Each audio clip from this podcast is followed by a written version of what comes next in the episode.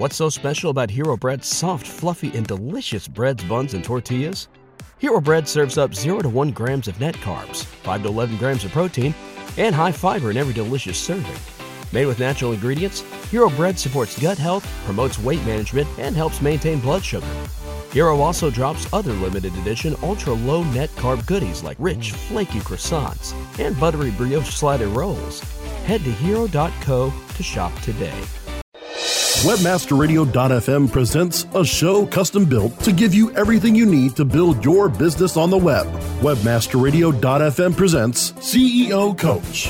From funding to finance, set up to staffing, our CEO coaches break down the art of business development from the ground up. Now, here to get you started are the experts of online business startup, management, and development, the founders of Outlines Venture Group, Jillian Muessig and Ann Kennedy. Welcome to CEO Coach. I'm Jillian Muessig, co founder of Moz and Brett Approved, and CEO at Outlines Venture Group. I'm here with my friend and colleague, Ann Kennedy, president of Outlines Venture Group, author of Global Search Engine Marketing, and co founder of the world's largest consortium of digital marketing companies. Together, we are serial entrepreneurs helping online companies to launch, grow, pivot, and thrive.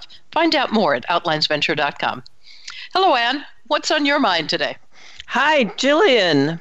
Well, today I am I am thinking about bias and not in the way we usually talk about bias. You know, we've we've talked a lot about uh, hiring for inclusion, funding diverse founders, or the many ways we've examined bias in previous shows. But this time, what's on my mind is how unconscious bias affects your business decisions, the decisions you make in um, both strategic and tactical in your business. In other words, what unspoken assumptions guide our thinking?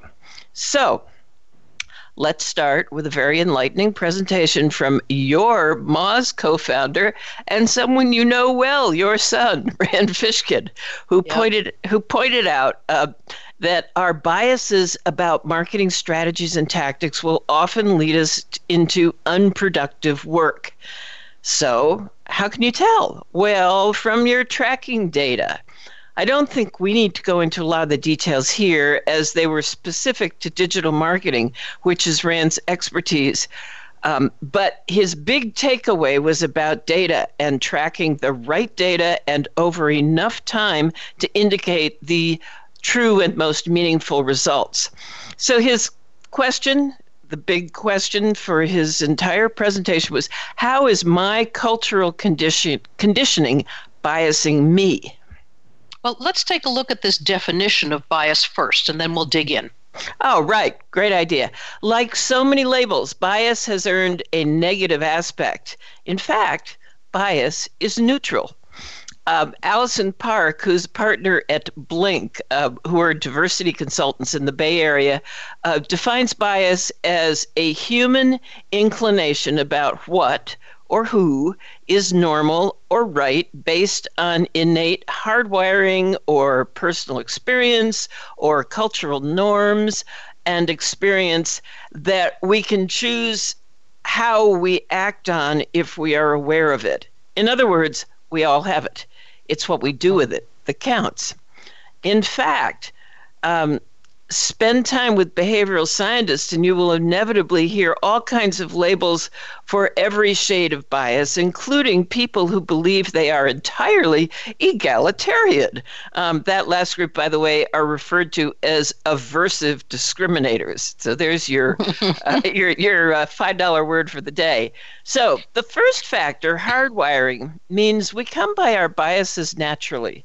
Babies as young as three months old display a bias for attractive faces at three months.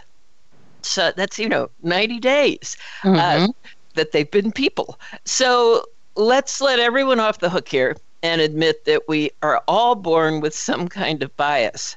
Um, Incidentally, the neuroscience behind this informs that we are further hardwired to find those who lo- look like us attractive. And that was probably some primal safety switch to keep infant humans from cozying up to saber toothed tigers, you know? Right. Right. So, yeah, it, it's very vestigial. Yeah. Yeah. So, all well and good. I want to come back to innate biases later in the show if we have time, but right now let's turn to learned biases and how they affect business decision making. Uh, Rand talks about bias causing us to value easily measurable marketing tactics over those that um, where the benefits aren't quite so obvious. Uh, I, I keep wondering is that just another way of saying that CMOs are lazy? I, I, think not in the end, yeah. but we can get into that in a moment. yeah. It, it, seriously, the results, such as brand lift, take longer to surface but offer to the ones that deliver lasting value, which we can see if we take the time to look and see beyond the veils of our biases. So, what other ways can personal bias lead to suboptimal decisions. How about in funding our startups? Absolutely. And we've talked about that an awful lot. Uh, but before we get into that, uh, still talking on the discussion of how it affects how we run our businesses. It's not about who you hire and so on. This is not about just human bias, it's about all unconscious bias. So knowing that we are comfortable with things that are like ourselves or that things that mimic our own experience, I think it's an easy stretch for. Uh, founders who are listening to this show to realize that if you don't have a diversity in that founding team, um, and at least as soon as humanly possible, you get others in your organization with different experiences in life, you will not understand what usual, normal, comfortable, and right looks like to a large group of people right? Remember, we keep saying, uh, uh, quoting uh, Janice Mashala, who said, I invest in companies with diversity in the founding team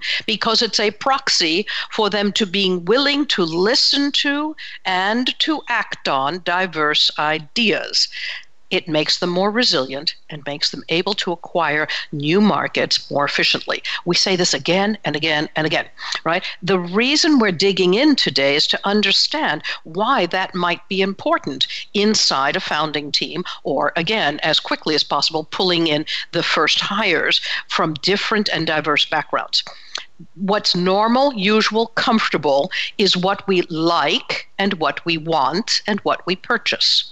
So on a consumer side, it's easy to see how that works, right? If you grow up with specific sets of desires around food, clothing, uh, your shelter, furnishings, uh, whatever it is in the consumer end, right? That's what you will want later on until somebody gives you another want or desire. And again, what you've been exposed to is not just what your family knows, but your neighbors and so on, your community, but also what you would see on the television, hear on the radio, and see on the internet as well.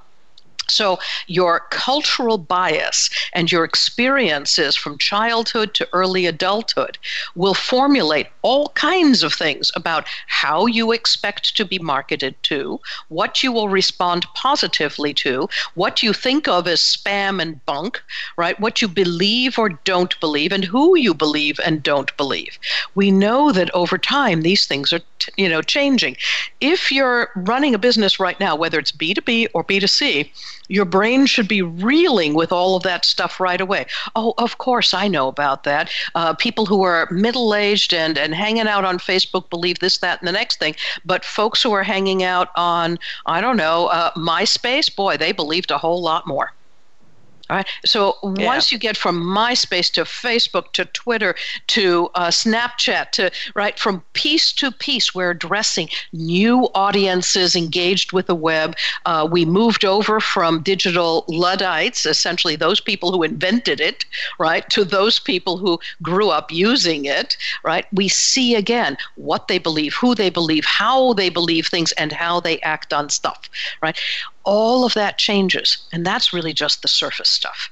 This is the unconscious bias we bring to our lives, and we have no choice about it. Some of it, like the three month olds, right, they're born with it, and whatever they think of as beautiful, that's it, and they got it, and it's nailed in there, right? But what we learn over time is everything that surrounded us at our very earliest days one of the things that's fascinating is that sanity right? And um, and healthy children um, and things like that emotionally healthy children not just adults but kids really has a lot to do with expectation. If the child has a regular schedule um, regular expectations during the day, there is comfort and organization and structure, and the child thrives. And without it, the child begins to fall apart all kinds of things begin to fall apart. Their ability to learn, to communicate, uh, to emotionally engage with others, either peers or parents or anybody else, and so on. Times of war disrupt all kinds of things. Living with people who have alcoholism or um, uh, drug addiction, again, destroys things like that, and sometimes can destroy entire populations of people, like times of war or epidemics of things like drug abuse and so on. So we know those things exist, and this constant comfort of the regularity of your day um, means that you have a basis for what you expect to happen and how you expect it to happen right? Knowing that the largest percentage of the population on the planet will have their own view of that. If you grew up in Beijing or in New York, you both have urban experiences, lots of people, sounds, uh, vehicular sounds now in the 21st century, all of those kinds of things. And if you grew up out in the sticks of, who knows, Wyoming, you didn't. So what's normal is very different to that child disrupting it one way or another is a change, and they must become accustomed to it. We as adults don't grow out of it. That's the killer piece. And on that killer piece, we have to take a break for our sponsors.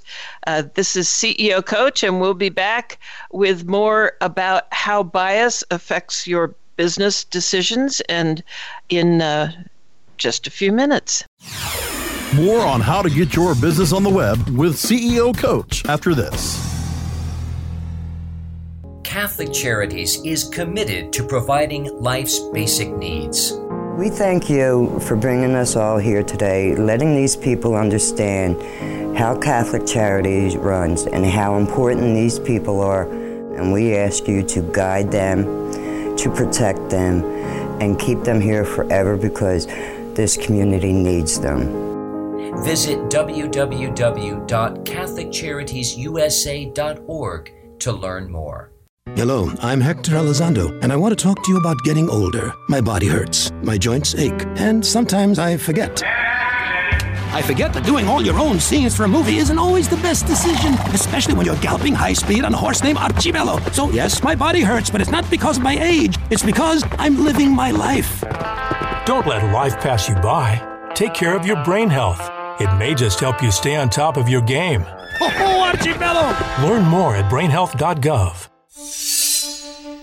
There are those who dedicate themselves to a sense of honor, to a life of courage, and a commitment to something greater than themselves. They have always defended this nation and each other.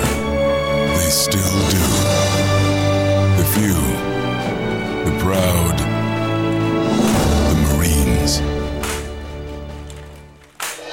We're back with Jillian Muessig and Ann Kennedy on CEO Coach, only on WebmasterRadio.fm. Welcome back to CEO Coach. We're talking today about bias and how it can lead to poor business decisions.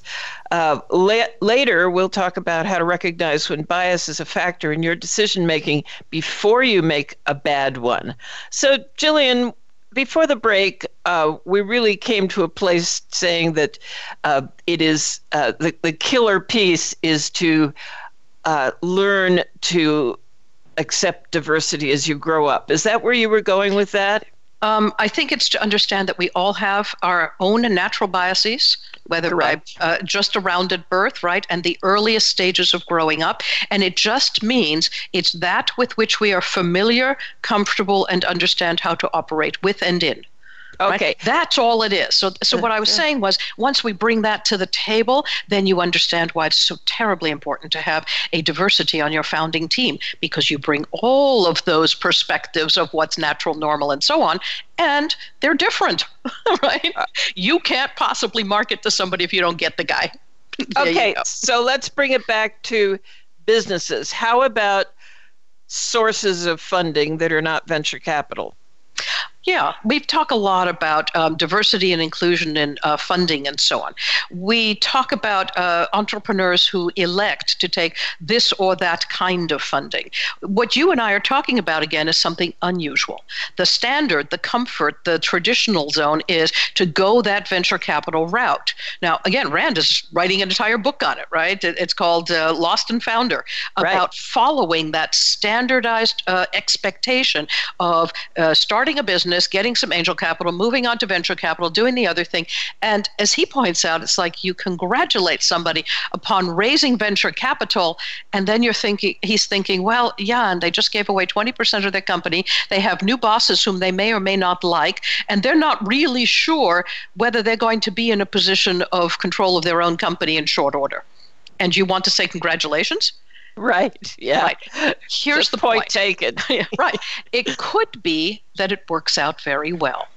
But if you look at the statistics, those metrics he was talking about, right? If you look at the data, only a small portion will turn out very, very well. The rest will struggle greatly, and some will do okay, and some will be just god awful. So, as we look at the data inside our own companies, let's start with that idea of funding. Are you listening to those, if you will, diverse ideas around funding? You don't just have to take equity funding. There are debt instruments and debt and equity hybrids. There are uh, crowdsourcing options now. There are even online uh, systems where you can reach multiple angels without going out to the groups in person to pitch. Um, all kinds of ways to do things. And then there's the self funded variety, in which you say, No, I'm going to bootstrap this thing. I'm going to fund it with the sales that I make. As Mark Suster says, get the freaking cash register running. right? Yeah. So, right. so there are so many different ways to put this together to understand, of course, whether you really want to build a scalable corporation or if you want to build something that you can run for the long term or you can run for five or 10 years and still sell it to somebody else who will want to run it, right? Not everything has to be the billion dollar company. So following this tradition around entrepreneurship is fraught with danger. Look at those statistics. And at the risk of sounding like I'm, I'm plugging for him, read Rand's book when it comes out. Right? It's a really good dive into what's this uh, illusion of absolute assured successes once you're working with, if you will, other people's money. All right. So we talk again about all of these other uh, funding things that are not venture capital, convertible notes, uh, and so on. If the founder's unconscious bias is that debt is bad, then of course they run toward that cultural norm of you know going out to raise capital. And I would say, well, you know, to put it in perspective, debt is a risky business. All right, it's, it's they're much these entrepreneurs are much less at risk if they can raise venture capital and then play with other people's money, right?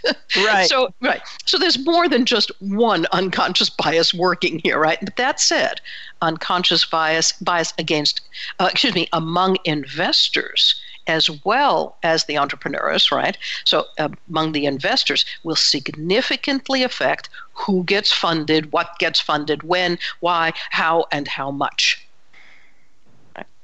So we all know the high level stuff, right? That's you know what successful entrepreneurs look like. They're tall, slender, white, male, youthful. Um, they speak American English, and you know they're off to the races. And there are very few other profiles that match that. Oh, and by the way, they graduated from either Harvard or Stanford. Yep and right. they they live in New York or Silicon Valley, maybe exactly. Boston, maybe Boston. Maybe. Right there, you go. Right, exactly. Maybe so now you know again, it's not hundred percent, but those that are not uh, in that group, they would be the exception to prove the rule routine. Right? It's so significantly weighted to that that you can see that, if you will, what should be conscious bias by now, not just unconscious bias. These are white males from that background funding white males from that background. They're comfortable with each each other. And the VCs have no trouble saying this. If you ask many VCs, they say, I'm looking for folks like myself. Yep. Wow. Yep. Right. Solving, solving problems I we understand. You know, That's not right. you and me we, but they we understand. That's correct. Yeah. Right. They, right. Venture capitalists say solving problems I understand, and again, it, it, it's fine to do so. It just means that this group will fund this stuff. So we'd better get other groups to fund other stuff right? Solving other people's problems, solving global problems that affect a wide variety of humans. Um, so, as we look at the whole playing field here, what we want to say is unconscious bias, even when made conscious, still affects our decision making. Now, and how can we reduce that um, predilection to making bad dis- business decisions. I know one of it is about looking at the data and mm-hmm. what is it about looking at that data that we can do to change how we're going to make our decisions? The short answer about how to not make bad decisions in your company uh, based on your own unconscious uh, bias, even if you've made it conscious, right, is to take a look at data in a longer term. Uh, for example, in marketing, it's very easy to spin a wheel for a little bit and say, oh, that's not working, it's insufficient amounts of ROI. I haven't reached the return on investment in the period of time that I decided immediately rather than doing things on quarterly uh, ROIs or even semi annual ROIs, I encourage every entrepreneur, even at the earliest stage, to look at much longer term ROIs. If you're moving in the right direction, however slowly, you can certainly spin some other plates to see if you'll get to your goals faster but do not turn off those kinds of efforts. Generally, it's things like content marketing, developing yourself as an expertise, um, setting your company up as an authority in a field. These things are not made in quarters and half years, these things are made over many years' time. Start early, keep it up. Don't flag on it, even though it doesn't look like it's bringing you a solid ROI. I would say uh, as well, going to um, conferences in your field, becoming known. Right. You'll come back and say, "Well, I didn't close a deal." That's insufficient. Look more broadly at your data. What did you accomplish? What relationships did you begin, not establish? What did you begin? And how will you leverage them now? So, again, look more deeply, look more broadly, and look longer term. Now, as we look at things like um, unconscious bias among funding, among um, partnering, and so on, there still is that gender based di- bias that we've been talking about a lot.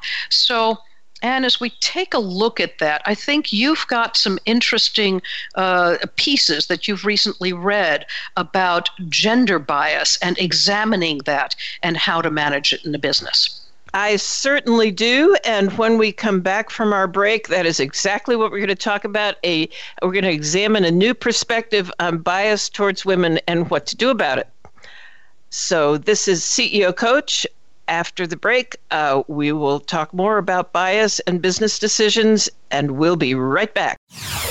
More on how to get your business on the web with CEO Coach after this. There are over 70 million active podcast listeners in the U.S. Webmasterradio.fm reaches them all with the largest global distribution of any online business to business podcast network. Through iHeartRadio, iTunes, Stitcher, we can target and place your message in front of those active listeners immediately. Now, your message can be delivered with less commitment and investment on over 20 hours of weekly original content hosted by the most respected names in digital marketing. Email sales at webmasterradio.fm today and get your message delivered now. Do you look at the task of ranking your site at the top of the search engines like you would climbing the top of Mount Everest? It doesn't have to be. TopSEOs.com knows how hard that climb can be, and they can make top ranking a reality. Top SEOs sends you to only the right search vendors and agencies that they know will work for you. Since 2002, TopSEOs.com has reviewed and researched the best search engine marketing agencies and solutions providers Don't risk the cost of falling off the proverbial peak of search rankings. Let top SEOs give you peace of mind. TopSEOs.com, the independent authority on search vendors. Are you looking for the best in WordPress speed, security, and scalability? WP Engine is a digital experience platform for WordPress, powering digital experiences for large brands around the world. With easy to use site management tools and powerful do it your way development features, WP Engine gives you the flexibility to build it your way. Improve your SEO and conversion rates with a faster site on WP Engine. Learn more on WPEngine.com. We're back with Jillian Muessig and Ann Kennedy on CEO Coach, only on WebmasterRadio.fm. Welcome back to CEO Coach. This is Jillian Muessig with Ann Kennedy. So, Ann, tell us before we end this show, what is this examination of the bias towards women that you've been reading about? Okay. Jennifer Palmieri, a name you may remember from the 2016 election, has just yes. written a book based on her experience as communications director for the Democrats candidate, who was the first woman ever nominated by a major party in the U.S. Now, politics is certainly outside the scope of what we do here at CEO Coach, but one learning that Palmieri raised up really caught my eye and made me think of the struggles of women to get their startups funded or to rise to top leadership positions in cor- in the corporate world. So, just uh, for a quick quick set of numbers here, let's remind our listeners um, that uh, women start 38% of new businesses but receive less than 2% of venture capital. And in the corporations, women hold only 21% of board seats and only 4% of C suite jobs. Yeah, sadly true. But what's the election got to do with it? Okay, bear with me here. Palmieri says they ran their candidate as a woman who could play a man's game and bring a woman's sense of duty to it. You know, tough, assertive, unafraid.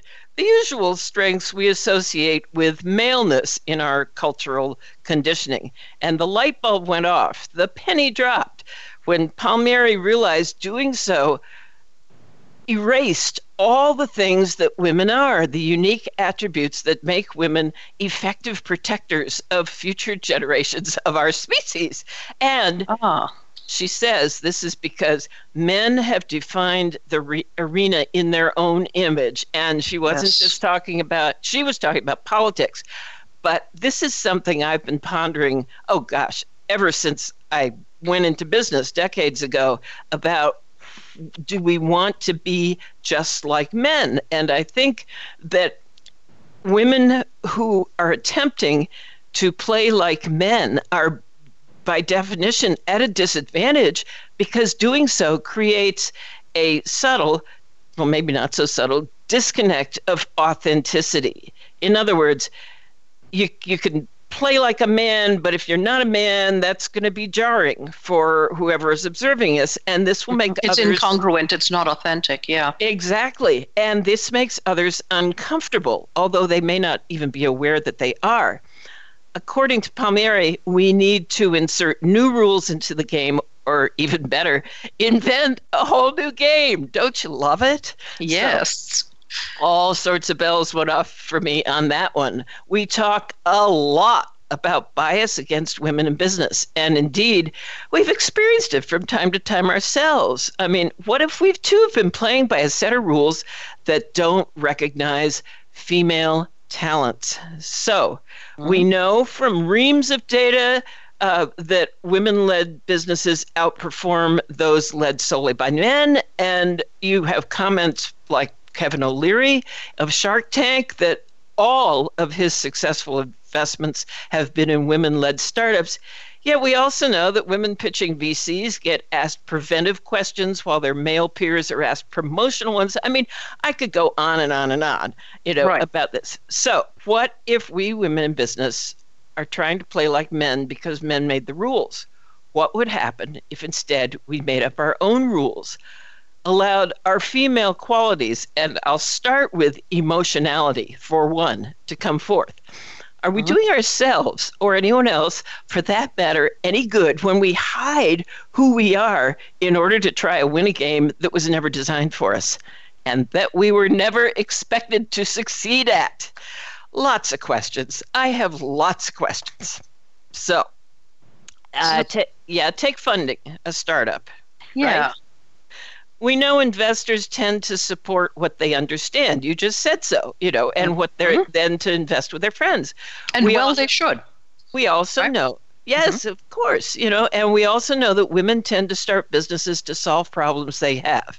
See where- Yes. See where I'm going with this? Yes, absolutely. Right on target. if a woman launches a product to make some part of women's lives better, it is possible this is a problem that uh, men rarely encounter personally, and this makes it harder to get their attention. That's a practical answer.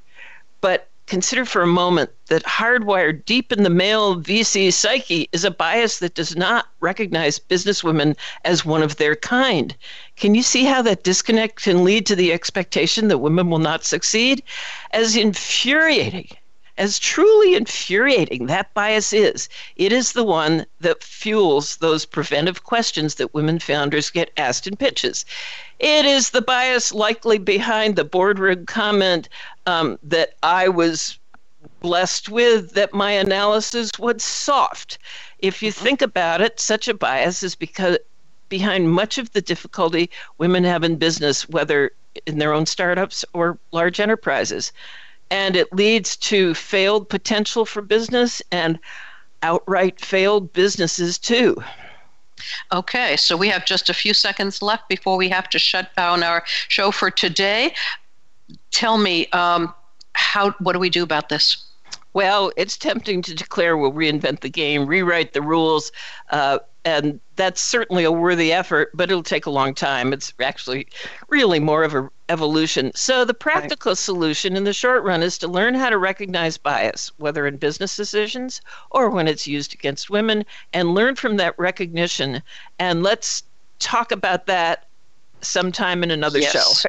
You know? Absolutely. I think we should have um, another show around this subject, absolutely. And we'll talk more deeply about the solutions rather than the issue itself. Um, talking through the different parts of business and how you might look at those biases and actually leverage a number of biases among your entire founding team, assuming, of course, that you have a diverse founding team. That's it for this week at CEO Coach. We'd like to thank our producers at Webmaster Radio for their support.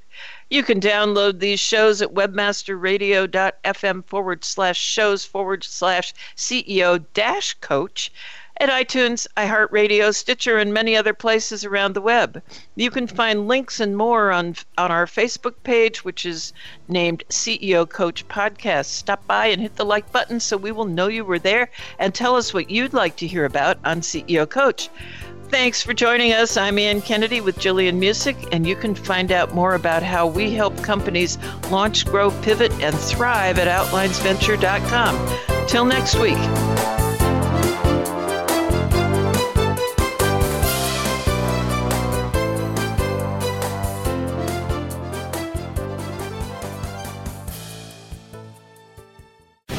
The opinions expressed on this program are those of the guests and hosts and do not necessarily reflect those of webmasterradio.fm's management or sponsors. Any rebroadcast or redistribution without authorized consent of webmasterradio.fm is prohibited.